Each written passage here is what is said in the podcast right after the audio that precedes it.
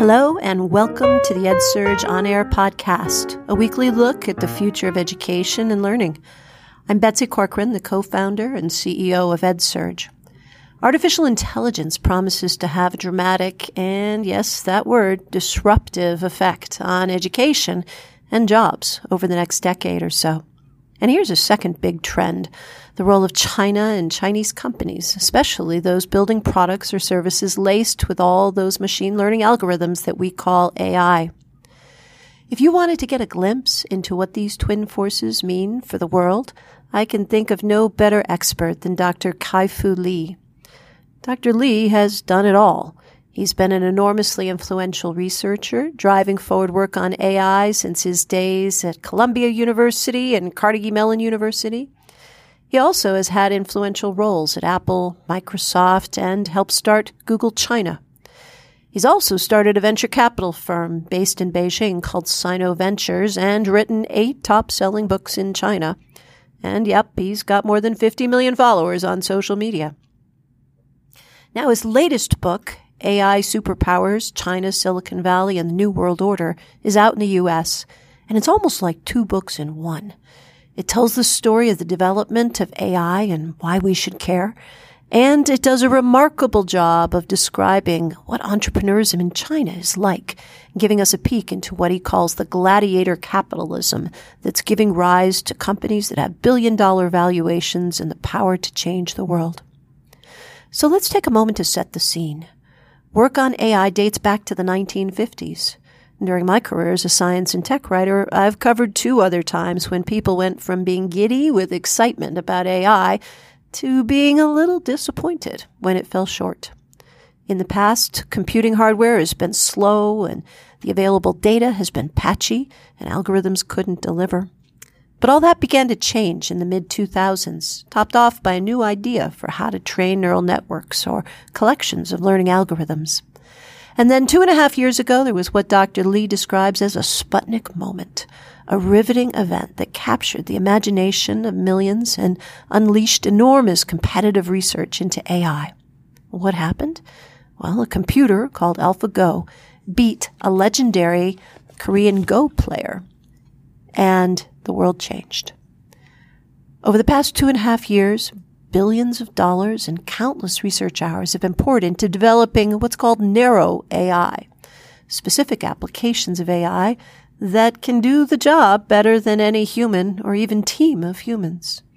And all that's led Dr. Lee to write this book and make a stunning prediction that over the next 15 years, or really by the time today's three year old toddlers become adults, close to half of what we think of as today's jobs will be done by machines powered by artificial intelligence.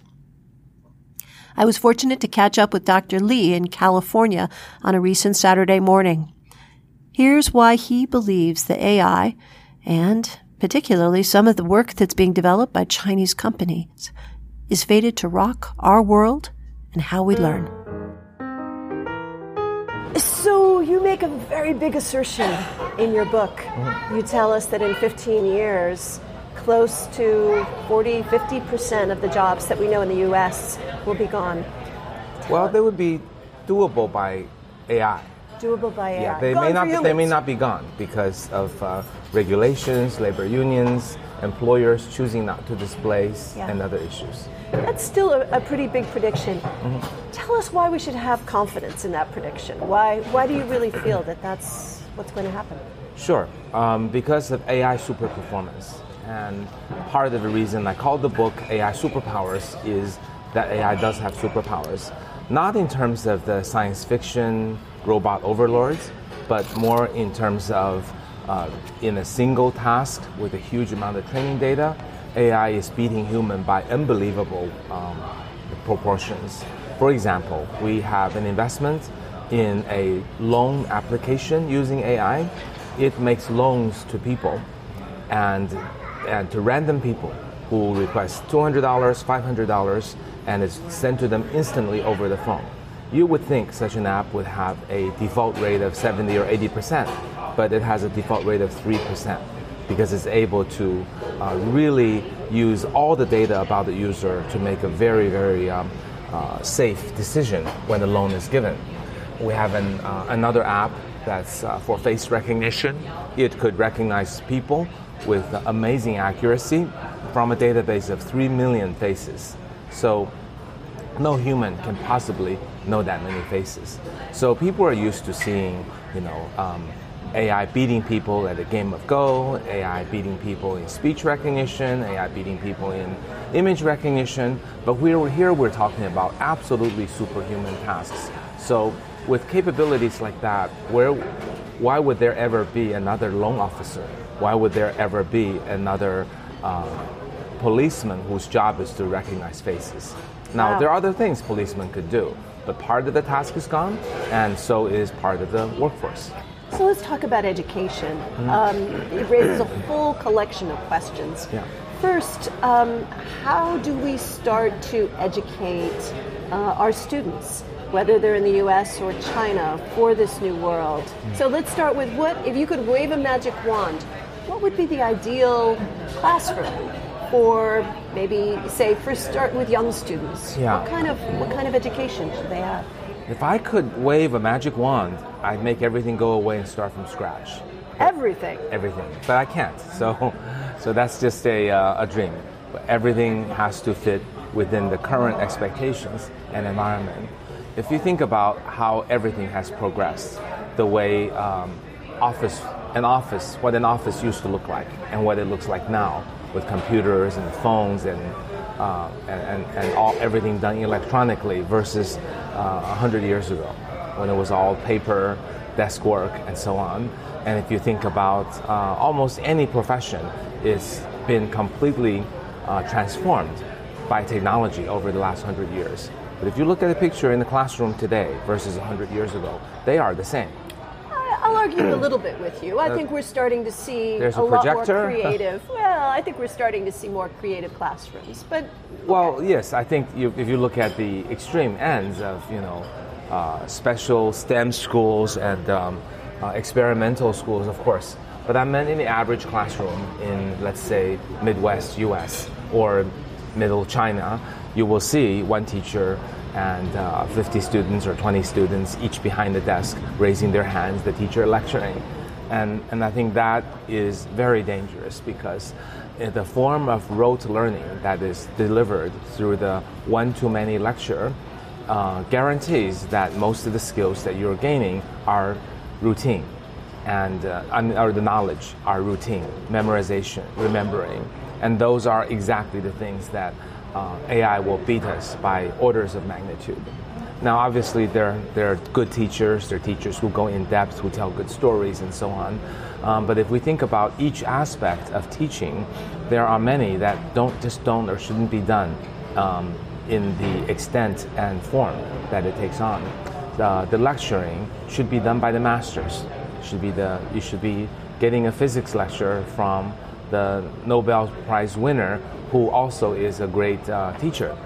Uh, everyone should be learning from that teacher.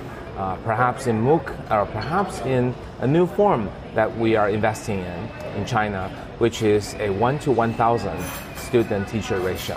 one to one thousand. so say a little bit more about how that could possibly work, because that sounds Yeah. that sounds as rote as possible. One Yeah. person lecturing to Yeah. a crowd of a thousand. Yeah, so um, that is by remote, and it's a wonderful way to reduce uh, urban uh, rural disparity in the quality of teachers. So it's a super teacher who may have been a math Olympiad winner, but also professionally trained and a great articulator. Um, and the interaction in that it's an interactive class, but the interaction is through a clicker. You've probably attended conferences where there are clickers you can vote on things or apps that you can vote on things, and that allows the teacher to gauge the student um, engagement, understanding, comprehension, and be able to pace the course in a way that is um, um, targeted for the um, comprehension level of the students. It can also make the lecture more fun by asking fun questions and see how people respond watching the voting results. Um, and I, I'm not arguing that should be the majority of the, uh, the lectures. I think uh, a lot of the lectures uh, should be given by masters. Uh, if you think about Khan Academy, you know what an amazing teacher can do compared to regular teachers. So every student should get an amazing teacher, whether it's a MOOC or uh, or a, um, a one to one thousand. In the one to one thousand classroom, we also have teaching assistants. So it's not like you're watching a giant video because um, uh, at the end of, let's say, a 30 minute lecture, there's another 30 minutes for someone close to you to interactively take questions and help you with points that you didn't get. Um, so that kind of combination uh, should replace the current type of uh, lectures that people get. And I, I will also argue it would become more effective because the top teachers are going to be very good in getting the point across. And then the local teachers can be trained to be teaching assistants. So a job that's much, um, much easier for each teacher to, to learn to do.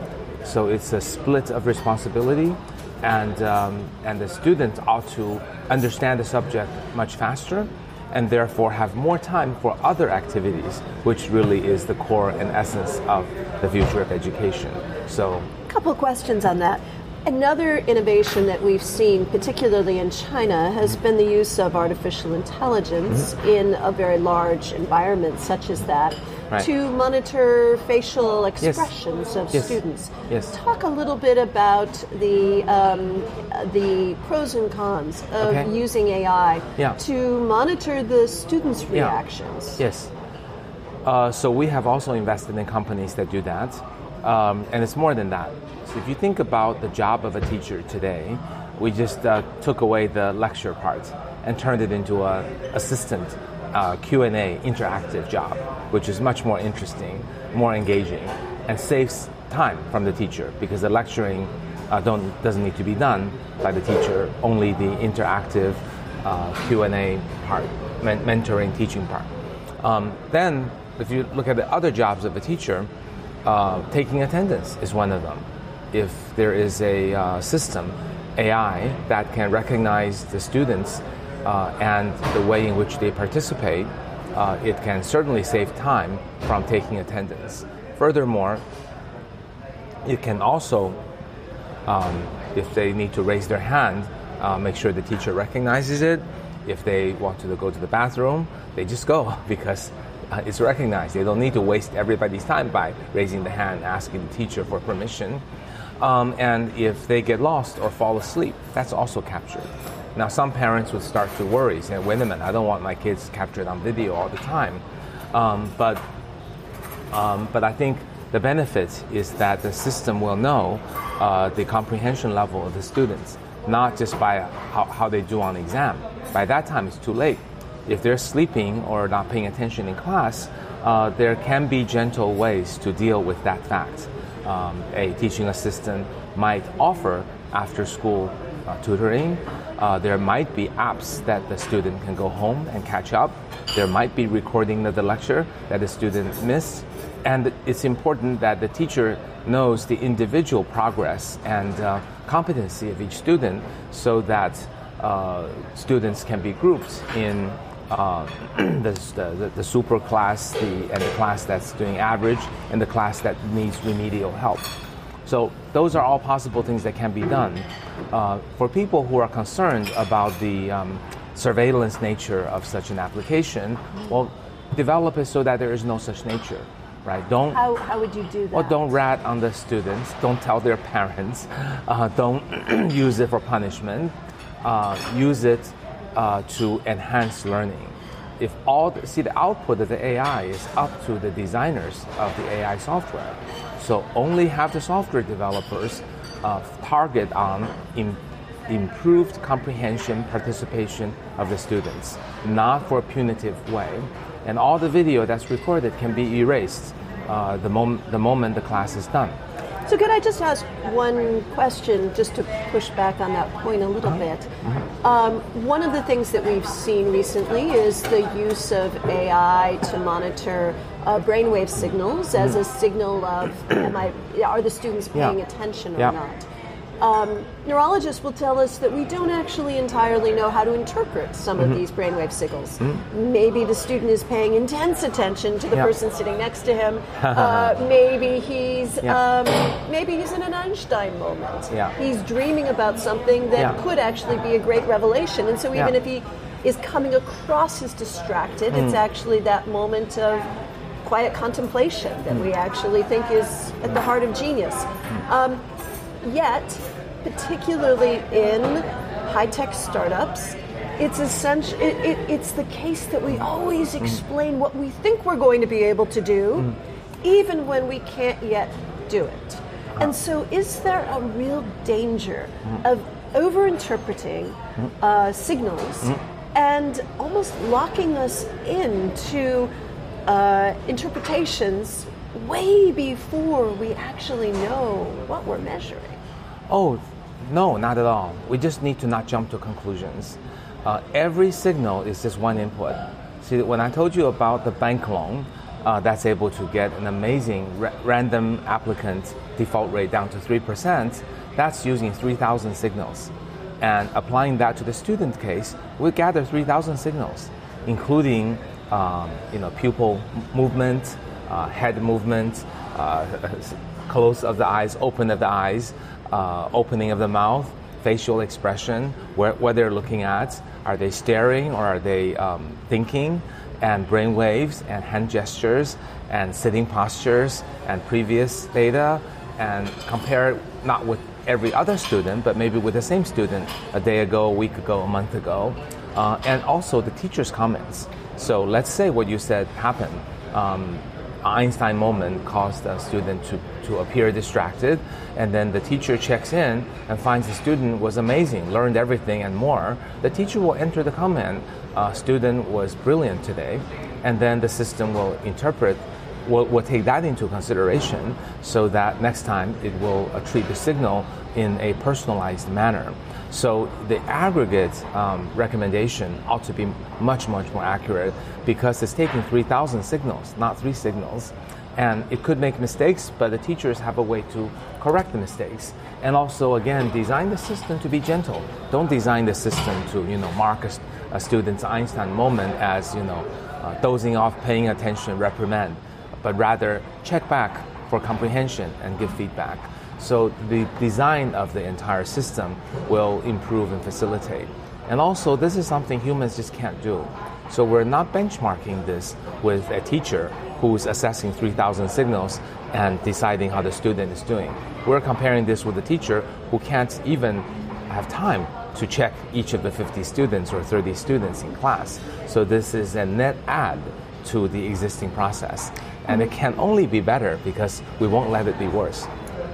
Knowing the education systems, whether it's in the U.S. or in China, Yeah. do we think? Do you think that we have a gentle enough institutional framework that will use this kind of powerful technology in a way that will protect students? Oh, in, in US you do.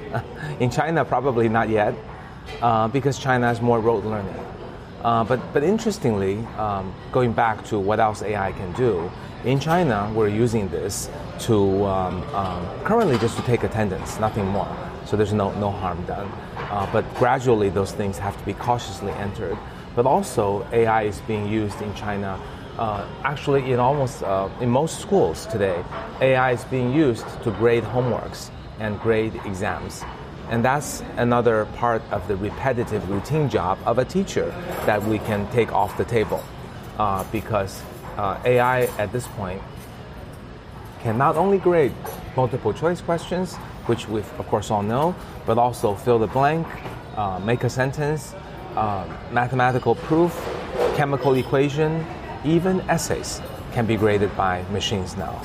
Uh, the only exception in what I mentioned is the essay needs to be further checked by the teacher for uh, content, flow, uh, elegance, and so on. But the gra- grammatical and spelling errors can largely be found. And can I flip it for a moment as well? Because I think there's also some implications that AI can be used um, to monitor teachers' performance as well. Yes, it can. Some of the uh, the remote tutoring programs, I mm. believe, are mm. starting to think about using AI Yeah. to monitor what's the facial um, interaction Yeah. or expressions Yeah. of the teachers, mm-hmm. and are they providing the kind of information and Yes. engagement that students want? Again, mm. pros and cons of this. Well, again, it depends on the design. If you presume by just watching eye contact alone, you can grade the teacher from one to five, well, that's terrible.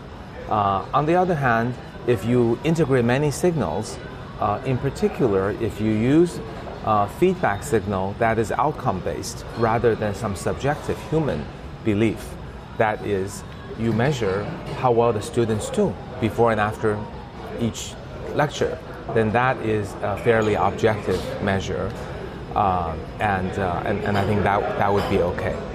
So you measure by well how, the, how well the student does, um, and their improvement, uh, and their, their the rating of how they are by the next teacher who gets them. Because online, sometimes you have a different teacher each session. is is Uber-like, and that's also one of our portfolio companies uh, called VIP Kid. And also coming back to other things that uh, AI can do, uh, AI can also give exams, um, grade exams, give homework, grade homework, assign remote teachers um, by video conference training. It can also have simulated teacher uh, for, for training so that uh, the cost goes way down for the because the one-on-one like tutoring is expensive. Uh, some people can't afford it. Can also use it. One of the other uh, startups in China is using it for English accent removal, done automatically, not by humans. And another one of our portfolio companies is doing targeted fun math questions, knowing where you're weak, but picking questions that are fun so that it's engaging. Um, and uh, another one of our portfolio companies is um, uh, replacing English teachers at school. That is, you play a video, and the video might contain Big Bang Theory or uh, Silicon Valley or whatever that's fun uh, for the class. And then at the end of the class, they learn the same uh, grammatical constructs and um, vocabulary as they would in, uh, in the uh, uh, boring textbook approach. And then the video can be interactively constructed based on the content that needs to be taught and the interest level of the students. So each one of the things I mentioned, uh, including English accent removal, uh, targeted math, online video, um, on the fly le- lecture construction, uh, AI to grade homework, and so on and so forth. Each, every one of them is measured to improve outcome. Um, so they lead to either a student getting a better grade or the student uh, learns the same thing faster. And the whole purpose of everything I describe is not that we want an automaton to teach the class, but rather to free up the teacher's time. If all the things I mentioned can free up 60% of the time of a teacher, then that time can be used by the teacher to do what we really want the teacher to do. That is one on one mentoring and coaching and question answering, understanding the individuality of each student, uh, helping them to find their passion, uh, and give them encouragement and positive feedback. Uh, and point them to extracurricular opportunities uh, and also improve their teamwork and, and create projects that require teamwork, communication, EQ training. Because going back to the AI issue, um, human skills are going to become more important. So now we're shifting the class by freeing up the teacher's time from routine tasks and asking the teacher to become an engaged one on one mentor. Fantastic. I'm going to switch subjects now and talk a little bit about the entrepreneurial world. Um, your book is a fascinating description of the gladiator capitalism in China. Mm-hmm. If you were to advise a startup company, maybe even a startup mm-hmm. company in education technology mm-hmm. that's thinking about going into China, what would be your advice to them? Uh, I would advise don't. Don't? Yeah. Okay, why? Uh, because the education system is so different that for 90 8% of the edtech companies in the US, they're focused on some element related to the American system. How to sell software to uh, schools in a particular city or county, uh, and uh, how to do payment within schools. And um, uh, largely, they have to do with um, uh, a sales force and a product that fits in the American education system. The Chinese system is very different. Uh, the schools have a very small budget, and their approach to teaching is more rigid and not as open to uh, adopting uh, new software unless it immediately leads to uh, better performance, better outcomes. It's, Chinese uh, educators are very outcome focused. If you don't, if you want to show them something that improves the kids' grades measurably, they'll look at it. Anything else, for you know, productivity and things, it's it's not clear. They'll use it. Uh, the Chinese way to monetize education is through the parents, and that's a, um, a dramatic difference from the U.S. because um, I think American parents have a more um, uh, different way of spending money on the kids, right? Going to camp, uh, taking piano lessons, violin lessons, and so on and so forth. Uh, the Chinese teachers are willing to spend uh, whatever it takes, half of their monthly salary, if the kids can get into better schools. China, because China has such a focus on education, the Chinese society depends so much on education performance as a predictor of future success and uh, I mean material success and income. And therefore, and also most Chinese parents have one child. Uh, even with the removal of the one child policy, they still mostly have 1.2 children or something like that. So all the resources and expectations are put in that child. So the monetization through parents is a fantastic opportunity. And that's not going to be understandable by the American entrepreneurs. So it's the it's really in my book I talk about the parallel universe in my mobile apps versus your mobile apps. But the same is true in an education system for a diff- very different reason. So the fit will not be very good. One of the things you talk about in your book as fueling the um, the um, incredible rise of uh, AI in China right now is both the availability of the data Yeah. and then the supportiveness of the governmental systems um, for both uh, the, the industry overall. Um, when you look at the opportunities for uh, ed tech and perhaps even ed tech and AI in the US market, do you see those two factors as hindering the development of AI here? AI for edtech? Yes. I think um, edtech in the US is not a hot area for investment. Um, the kind of companies we have seen fall into two categories. One is uh, selling stuff to schools, and those tend to be productivity, administrative um, things that uh, are very hard to monetize because you have to have a dedicated sales force for a you know modest budget of the schools, and uh, their, their their upside and their ceiling is limited. The other set of companies we've seen are very aspirational companies that aim to disrupt education. Uh, companies like Minerva and OutSchool, which are incredibly um, aspirational and exciting, but uh, in terms of being outcome based, it, it will take um, decades uh, to see the outcome and change the way people think. Uh, education, I think the boon, the positive side of this is that the American education system is so good. So, so to tweak it is uh, not very uh, lucrative, and to disrupt it is very hard because it's already quite good. I know that many Americans feel American education is no good, but it may be no good, but it's the best in the world. So, And are you referring to primarily universities? Are you referring to K 12? Which, which portion of education are you referring all to? All of the above, All of the aspect, above. All of the above. I think it's self-reinforcing because universities are good; they lead to better high schools, better elementary schools. Obviously, the weakness of American schools is that they don't have a very um, guaranteed degree of competence of the graduates. That's the weakness. The strength is uh, people find their passion. Um, teachers are uh, incredibly good relative to other countries in terms of being um, uh, really caring about the students. Think about a job that pays so little, yet people do it. They, many do it for love. And when you love your job, you do a great job.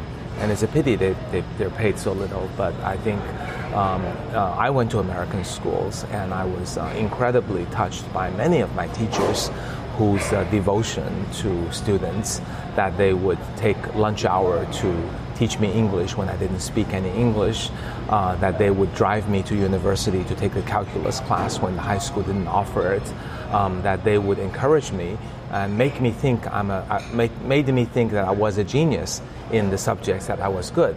I now know I'm not, but I think those things are, are the little things that really are the magic of the American education system. Your company, Sinovation Ventures, has invested in on the order of about 10 different U.S. education technology companies. Yes, yes. Um, tell us a little bit about what you've been looking for, and are you investing in them because you believe in their potential in the U.S. market, in the Chinese market, in the worldwide market? All of the above, none of the above? Um, we have invested in quite a few ed tech companies, and uh, we thought there were linkages we could draw and um, perhaps bring the technologies to China. And in some cases, we just wanted to invest to learn about what's happening here. So we've given our US team a, a pretty small budget. The investments are very small in EdTech. Uh, well, first, the company's valuation is not that high and then we don't take that much share. And, and, just to be clear, when you say very small, because everyone's got a different sense of scale, when yeah. you say very small, what's what's the range? Uh, Five hundred thousand dollars to a million, million okay. and a half. All right. Uh, our typical edtech investments are probably five times larger in China, um, and we've connected. I think I think we've learned a lot about the differences of the uh, education system and edtech in U.S. and China we haven't found much linkage. So um, uh, the one linkage we have found was we have a uh, we tend to focus on the tech part of edtech in the U.S. because that's the part that's easiest to inject to China. Uh, because one could take the tech and repackage the whole thing to fit the environment. Uh, so one success we've had was a company uh, that uh, graded English essays automatically. This is Lab? Uh, yes, yes, WriteLab, yeah. Uh, they've since been acquired, yes. and it was a good outcome for us. Uh, the, and the, but the technology was what made possible. Uh, in China, as I mentioned, we had a, another company uh, that actually grade, literally grades billions of homeworks every year, and those homeworks assignments they could do multiple choice, fill in the blank, chemistry equation, math proof. They couldn't do essays, so we put this module in, and it's a perfect fit. That's the kind of example of technology from the US injected into a Chinese educational package. Uh, it's unfortunate we, we couldn't find more opportunities than that. One of the observations that people have made recently is that the US has, does not have an opportunity, does not offer as many opportunities as China does for companies to scale. So specifically with WriteLab, yeah. one of the uh, potential reasons for the acquisition was yeah. that they could be part of a bigger company yeah. that could then scale more. They were bought by Chegg. Yes. Uh, do you think that that's a limiting factor in the U.S. marketplace? It is. It is. There are multiple limiting factors. Um, one is, as you mentioned, the market is not that large. The ability to pay is not anywhere close to China. If you think about the Chinese parents, there are hundreds of millions of parents um, many of whom are willing to pay half their month's salary on the kids' education. That's a gigantic market compared to here, where you're going to the school budget, taking a tiny percentage of that. So the market's too small. That's one issue. The second is the curse of the um, first mover or the top leader. Like U.S. was way ahead in landline telephone, so mobile developed more slowly. US was way ahead in credit cards, so mobile payment developed more slowly. Um, US is so much better in chain stores like Walmart and um, uh, uh, Costco and shopping malls, so e commerce developed more slowly. You might think it developed quite fast, but compared to China, it's nothing. So China has the uh, late mover advantage of being slow, being in uh, inferior shape in terms of um, uh, landline and uh, credit cards and shopping malls uh, and, and now education. Being behind allows you to jump uh, leapfrog and jump to the new generation because you don't have the baggage and also your benchmark is lower. If Chinese education was uh, 60, America was 80, uh, and you could now do 85, in China that would be a huge jump. But in the US, this is in- incremental improvement. Last question is in your book, you really talk about sort of the dramatic insights that you had that came from the illness that you experienced. Mm. And you talk about having a remarkable insight about how you spend your time and what your personal goals are. Yeah. How will the whole world have those kinds of insights without the sort of moment of mortality that you faced? I've learned is very hard because you have you just had to be there. um, when I faced death uh, with a fourth stage lymphoma, uh, it was a, a, rude awakening moment when I realized that my whole life I optimized my uh, efficiency and productivity and how to change the world, measure everything by how I can make a bigger impact, and almost ran like an AI algorithm that optimizes everything. Uh, and I was so proud of my uh, efficiency and accomplishments. But um, in facing the possibility that my life may end in months, I realized that none of those things really mattered. And in fact, it's shared by many people facing death. Uh, a book by Bronnie Ware, uh, The Five Regrets of the Dying, clearly points out that people facing death, and she was a um, uh, end of life care nurse. She listened to 2,000 people, and none of them wished they'd work harder or accomplished more. Uh, they, they wished that they would uh, spend more time with their loved ones and love them back. They find that he, she found that uh, uh, the, they want to do what their their heart tells them, not what the world tells them they should do. Uh, and but but only facing death do we realize that. And and when I um, went in remission and recovered, I thought I should write a book that talks about the lessons that I learned, that and many others. And that became um, my worst selling book. Uh, it sold okay, but largely it was sold to the Chinese young people whose maybe their parents, uh, one of their parents had cancer. So they bothered to give the parents and basically say, I don't know what to get you. Uh, Kai Fu recover from cancer. There's probably some wisdom in it. Maybe you can do what he does. So that became my primary sale. It didn't really lead anyone to an awakening moment, especially not in China when it's uh, prospering, everyone's fighting in a gladiatorial environment to become the next billionaire. Um, it's, it's, that, it's that stage in development of a country when people are not into uh, what's my life about. They're more into um, how to maximize uh, impact or, or money or success or fame or vanity.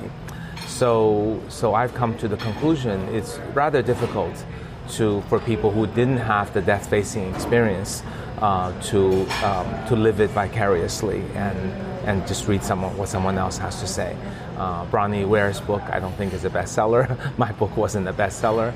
Um, but I continue to articulate the message, and I'm sure out of a thousand people who hears it, one or two might have a um, epiphany, and that would be good enough.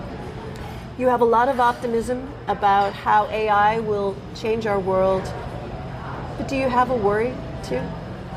I certainly have a worry. Uh, I think AI brings a lot of challenges to the world. Um, the job displacement is one of them. Uh, even though the jobs, even though AI will create more jobs, those jobs that AI creates will tend to be non-routine. So for the routine pe- job people whose jobs were replaced, uh, it's not so easy for them to move into a non-routine job because that requires a lot of training. How would a country or a company help facilitate that. Um, I don't think governments and companies are have ever dealt with this kind of a problem. I'm also concerned about the uh, security, uh, privacy, uh, data bias that AI could bring about. Uh, most of it is manageable, but uh, security is a very big one. Uh, autonomous vehicles can be taken over by non state actors as, as weapons. autonomous weapons could be um, deployed for um, uh, much uh, faster and challenging uh, exist- existential threat to, uh, to a country. And, um, and also, the bar of entry is low for AI, so uh, terrorists could take advantage of it. Large countries can reach some kind of an agreement, but uh, terrorists and uh, non state actors and rogue states is uh, very dangerous to worry about what they might do. Even governments could be highly manipulative Yes. of their own people. Yes, well, uh, yes, or use it for aggression, right? Um, we don't yet know what North Korea will, will head. So all of these do worry me, but I think what is important is that I also feel equally strongly that AI for good uh, will bring tremendous dividend to humanity.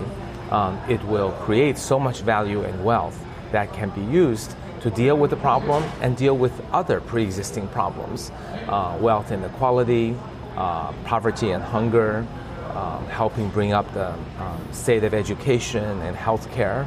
Uh, I also see that uh, ultimately, when all the routine jobs are gone, I think we can find a higher purpose because I don't think uh, humanity was brought to this earth um, in order to do routine jobs. I think we all have some meaning that uh, we may have been blinded due to the Industrial Revolution that wants everybody just to work harder.